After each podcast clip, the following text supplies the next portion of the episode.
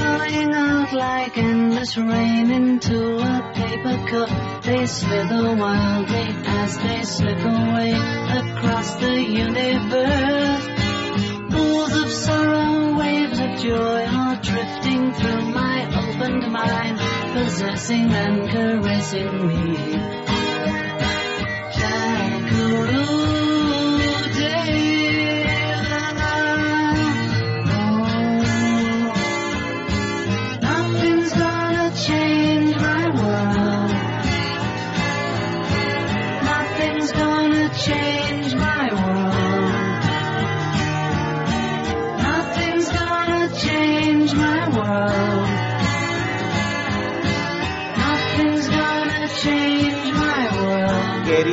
Toro. Buenos días, Pedro. Buenos días, Elia. ¿Qué Buenos días. Bien. Bien, bien. Me gusta. Bueno, tengo que contar que a Íñigo Toro yo le conozco cuando era pequeñito, pero no pequeñito, es que era un canijo era, era amiguito de mi hermano y como yo sacaba a mi hermano 13 años, pues lo conocí. Y él, pues yo salía era con el hermano pesado. El hermano pesado, sí, el hermano pesado que gorroneaba. Y a Íñigo, pues yo le conocí cuando tenía un caballo que se llamaba Aduza, un caballo. No, Aduza era el tuyo. Era el mío, el tuyo, Udala, Udala, perdón. Y yo le veía que él era muy ecologista. Él veía una merda vaca y ya con eso generaba energía y tal. y él era muy ecologista. Y luego ya se hizo mayor y estudió la secaba, me la llevaba a casa. Y tuvo estudios Y, y todo. Y empezó a ser experto en tratamientos de medio de, de, residuos y a diseñar campos de golf y tal. Y siempre le he admirado porque es un ecologista inteligente, es decir, que cree que hay tecnologías que te permiten ser ecologista y no ir por ahí destrozando las cosas ni el agua y esas cosas. Cuando empezamos el programa, pues como necesitamos un chico joven con buen aspecto que gustara a las chicas y que fuera un padre responsable de familia y con una mujer encantadora, dijimos, pues alguien que sepa de plantas y le llamamos a él. Él saber lo que sí dice saber sabía mucho. El problema está en que me lo explicara a mí, que soy un poquito zote. Bueno, tengo que, tengo que decir a los oyentes que hasta el último momento, eso que escuchan de fondo, que es como una lija, son las barbas de Íñigo Toro y de Pedro Madera que rozan con los cascos. Que no hemos aprendido en tres años a ponerlos en su sitio. ¿De qué nos vas a hablar hoy? Gracias por la presentación, Pedro. Pedro, como Llevo el 10%. llevas el 10%, sí. Bueno, yo, como has dicho antes en antena, hice un pequeño regalo de pelota. Entonces, pues ese 10% va ahí en, en especia. Y... Me regaló un Kindle, él pensando que no lo iba a usar para quedárselo él, ¿para qué no vamos a callar? Era para ver cómo funcionaba, entonces esa es la técnica. Eh, pues sí, eh, hoy una vez más, ya sabes que es uno de los temas que más eh, me han gustado. Yo lo he pasado muy bien aquí, gracias por haberme traído. Y pues uno de los temas es, el reto de la energía. ¿no? El reto de la energía parece que ahora, eh, con las últimas leyes, esta que han quitado mm, las, las, primas a las renovables, el otro día trajimos ya alguna empresa que ya conseguía subsistir sin primas a las renovables. Entonces, eh, hay otra, hay digamos dos, dos caminos que parece que las renovables están recorriendo. Uno es las, mm, la economía de escala, la, la mega central de 250 kilovatios para arriba, megavatios para arriba. Y la otra tendencia es eh, el autoconsumo. Entonces, una de cal y otra de arena. Hoy hemos invitado a Sinuel Lozano de Enea Renovables, que tiene en exclusiva un nuevo equipo para, auto, mm, para pequeñas instalaciones de eólica. Y él nos va a explicar muy bien cuál es su producto y por qué es novedoso. Muy buenos días, Sinué. Muy buenos días. Bueno, yo he visto tu aparatito y me tiene fascinado, porque es, hasta ahora hemos visto los aerogeneradores con tres aspas o con dos que dan vueltas cuando hace viento y genera electricidad. El tuyo tiene un diseño distinto, pero vamos, que es que al primo acúsica este que tiene un soplar fuerte o que ronca, yo creo que a veces a este que ronca fuerte, con el ronquido, cuando echa el aire, sale el aire y ya funciona el aerogenerador. más o pues, menos, ¿no? Nos acabas de dar una idea fantástica. Vamos a ver si podemos hacer ensayos para, para aprovechar. para generar energía. Bueno, cuéntanos en qué, en qué consiste esa, ese aerogenerador al final o turbina y por qué es tan especial. Perfecto. Bueno, lo primero, daros, felicitaros a vosotros por este recorrido que habéis tenido con este programa durante estos años. Eh, los aerogeneradores convencionales, los tradicionales, los que comentas, son los que eh, los hijos de los molinos de viento que conocemos y que aprovechaban de manera mecánica pues el, movimiento de fluidos como puede ser el agua, el mm. viento. Y esos aerogeneradores han dado un servicio fantástico, lo siguen dando hoy en día. Yo soy un amante de, cada vez que veo un aerogenerador viajando, eh, me siento extasiado viendo cómo dan vueltas, porque sé que si, eh, si tienen algún tipo de impacto ambiental, mm, se puede subsanar en el futuro. Sin embargo, hay ciertas eh, tecnologías que se usan hoy en día que son realmente contaminantes y son las contra las que tenemos que luchar. ¿Qué sucede? Como todo en la vida, no hay nada perfecto eh, mm, yo recuerdo, por ejemplo, la, primera instalación que hicimos hace muchos años de, renovables fue una instalación mixta eólica fotovoltaica Como son en una pequeña finquita agropecuaria muy chiquitita, un, ganadero, una familia muy humilde que hizo una inversión para, estar conectado a, la corriente porque desde la central nuclear colindante donde estaban en Extremadura no les querían conectar la luz. Entonces él nos comentaba que, jo, que para poner un aerogenerador chiquitito eh, le ponían muchísimas pegas, que eso provocaba impacto ambiental. Y cuando me dijo eso de que provocaba impacto ambiental, yo pensé, ¿qué? Al lado de una central nuclear te están diciendo a ti que por poner un pequeño aerogenerador que nadie ve, que no molesta nadie, tiene impacto ambiental, dime quién ha sido. Y bueno, me acuerdo que no hubo ningún problema, se instaló. Entonces yo tengo mucho cariño a la, a la eólica tradicional, a los pequeños aerogeneradores de aspas, como, como comentabas. Pero también es cierto que no hay nada perfecto y ha surgido una nueva tecnología innovadora, patentada, y nosotros somos distribuidores únicos de ese nuevo aerogenerador que es de la eh, compañía Honeywell. Honeywell es una multinacional que tiene una gama de productos de muy buena calidad eh, y que incluye productos de eficiencia energética, de, domótica. Eh, es muy bonito y estamos muy contentos de colaborar con ellos para lanzar este producto aquí en España. ¿Qué tiene nuestra turbina? Nuestra turbina eh, lo que no tiene es esos molestos engranajes que generan tanto ruido, ya similares a los ronquidos de este conocido que comentabas. Es uno de, las, de, los inconvenientes que tiene eh, la tecnología actual o convencional de aerogeneradores. Entonces, ¿Qué, qué, sucede con los aerogeneradores tradicionales? Que generan en el eje, por medio de un sistema de engranajes, la energía que luego aprovechamos.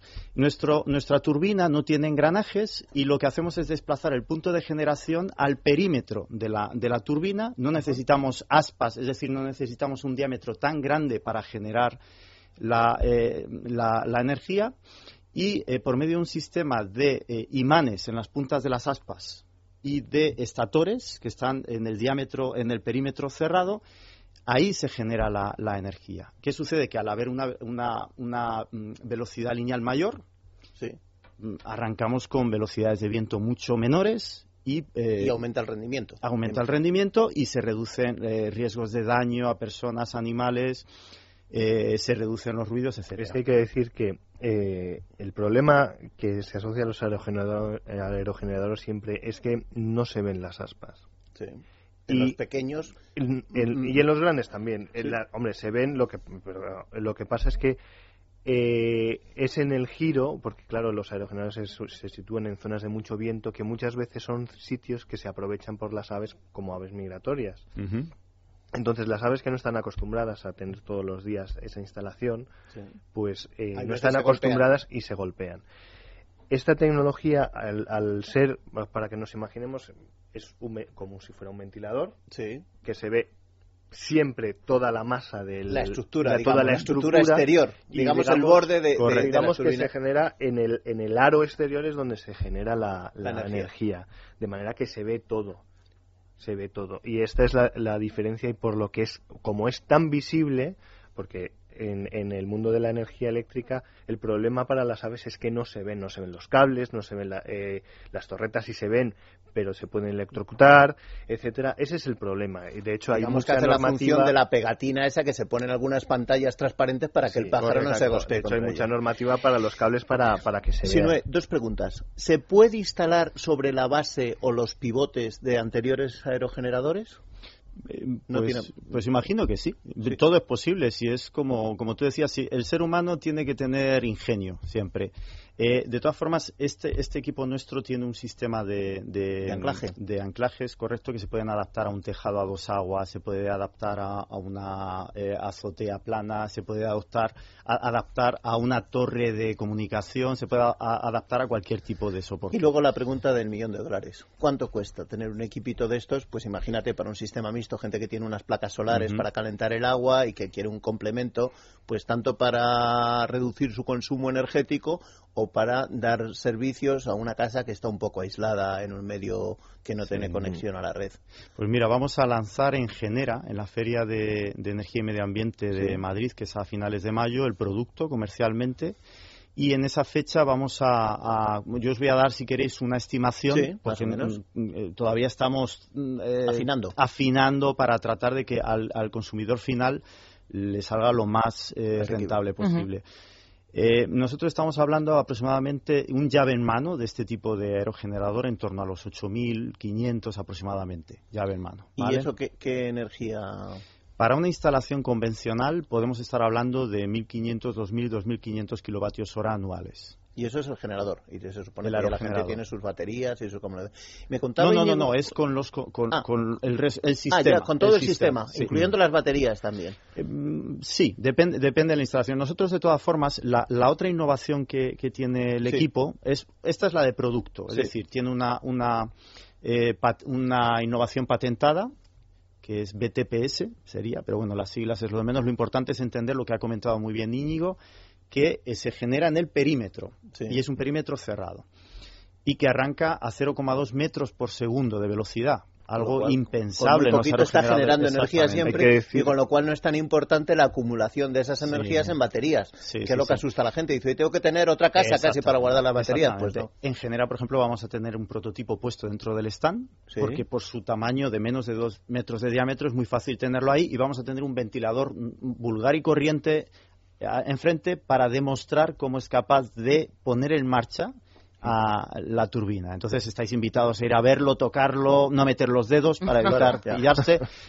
Pero como, eh, bueno, volviendo al tema de, mm, eh, lo que me preguntabas, que era eh, tema de, de, ah, sí, no, la aplicación nueva que te iba a comentar. Nosotros cubrimos la gama de aplicaciones que tienen los aerogeneradores habituales, pero la innovación a nivel de aplicación, ya no de producto, es que este, esta turbina está preparada para aprovechar el viento que sopla permanentemente en las salidas de los sistemas de ventilación de los edificios. Anda. Es decir, eh, mm, de alguna manera lo que vamos a promover y ya está teniendo bastante acogida a nivel de ayuntamientos de determinadas empresas. Eh, vamos a poner un primer prototipo seguramente en la, en la Comunidad de Madrid eh, de aquí a nada, semanas prácticamente. es aprovechar el aire, la energía cinética, sí que sale y que se está desperdiciando por los sistemas de ventilación de los edificios. Energía residual de los edificios. Eso se transforma en energía que se puede utilizar en el propio mm. edificio. Pues, pues, me parece muy bien. Y además, mira así la foto de Marilyn debajo del metro, en la tapadera del metro, tú pones un ventilador y tenemos energía. y con eso encendemos la bombilla del barrio y del pueblo. Y esos pueblos oscuras que dan miedo, que hay veces, vamos, tremendo. Pues Sinué, muchísimas gracias. Todo esto en ENEA. Enea, vuestra Enea renovables.com, me imagino, punto es, entra ahí y se pone un y ahí lo tenemos todo. y pone un aerogenerador y ahorras energía y no pagas tanto a las compañías de la luz que no hay por qué pagar. no hay por qué. Íñigo muchísimas gracias. Tenemos que dejar que como luego hay fútbol luego hay Jurgor, hay Jurgor, y el Jurgor tenemos dos horas menos de programa. Pues muchas gracias por por todo. Y... Oye, y tú a pesar de ver cómo el alimoche cojo y el grajo y el arrendajo y la grulla... Y el alcotán, y el alcotán, el alcotán, ¿a ti te interesa ir al interior de la cultura? Al interior, hombre, sí. ¿Y te gustaría visitar el teatro? ¿eh? ¿Te gustaría conocer el teatro real hasta sus entrañas? Eh, pues lo de detrás, sí, que está. El backstage, que dice backstage, ¿eh? Ah, pero no me lo contarán, ¿no? Me contarán las cositas. Pues aquí se cayó Plácido Domingo. Y ella vestida de Madame Butterfly. ¿Tú quieres esto? ¿Yo de qué me tengo que poner? De Turandot, de verdad. Pues ahora Telefónica, a través de viajes al interior de la cultura, te lleva a lo más oculto de instituciones culturales y te mostrarán el backstage, lo ves si lo he dicho bien, y los vestuarios y la sala de maquillaje y hasta podrás sentir la ópera una auténtica pasada. Solo tenéis que ser clientes de Telefónica, ¿eh? Telefónica, la compañía de toda la vida, vamos, la buena, la que va a y entrar en el viaje al interior de la cultura con www.telefónica.es barra cultura y apuntaros. Y además, si no tienes suerte, en el, si tienes suerte, o si no tienes suerte, ¿eh? te puede tocar una tablet o un ebook. Que tú, yo sé que tú lo sabes usar. ¿Y sabes hasta cuándo? Pues no. hasta el 3 de mayo. Entonces, te puedes ir de puente, pero por internet, te vas al pueblo, a tu pueblo de Burgos, te compras unas morcillas de arroz y entras en Telefónica y te enteras de lo que hay que hacer. Y déjate de tonterías ya, hombre. La morcilla de arroz no vale para meterse en internet. No, pero, genera, por la genera, tecnología. pero genera energía. el día que descubran los chinos la morcilla de arroz de Burgos, ese día estamos muy perdidos. gracias, Íñigo, gracias, Sinué. Muchas gracias a vosotros. Estamos de fin de semana. Es radio.